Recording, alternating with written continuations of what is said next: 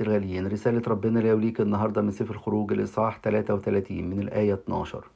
وقال موسى للرب: انظر، أنت قائل لي أصعد هذا الشعب، وأنت لم تعرفني من ترسل معي، وأنت قد قلت عرفتك باسمك، ووجدت أيضا نعمة في عيني. فالآن إن كنت قد وجدت نعمة في عينيك فعلمني طريقك حتى أعرفك، لكي أجد نعمة في عينيك.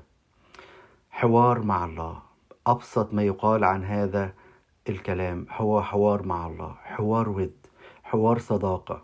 وهي دي الصلاة أحبائي، هي دي إن احنا نكلم ربنا كأصدقاء ليه.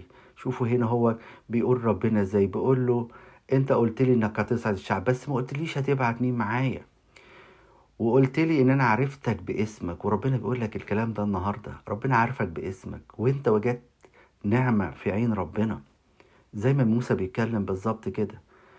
بس بص الروعة بقى، بيقول له رب لو كنت طب وجدت نعمة في عينيك، طب علمني طريقك حتى أعرفك لكي أجد نعمة في عينيك.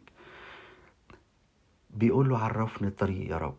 هل إحنا كل يوم بنطلب من ربنا كده؟ هل بنكلمه بنفس الطريقة دي؟ ربنا عايزك تكلمه بالبساطة دي، قول له رب عرفني الطريق. طب أنا مش عارف الطريق، أنا كل يوم يا ربي بقع في خطايا وبقع في حاجات صعبة قوي، والعالم واخدني. طب ما تعرفني الطريق بدل ما أنا تايه كده.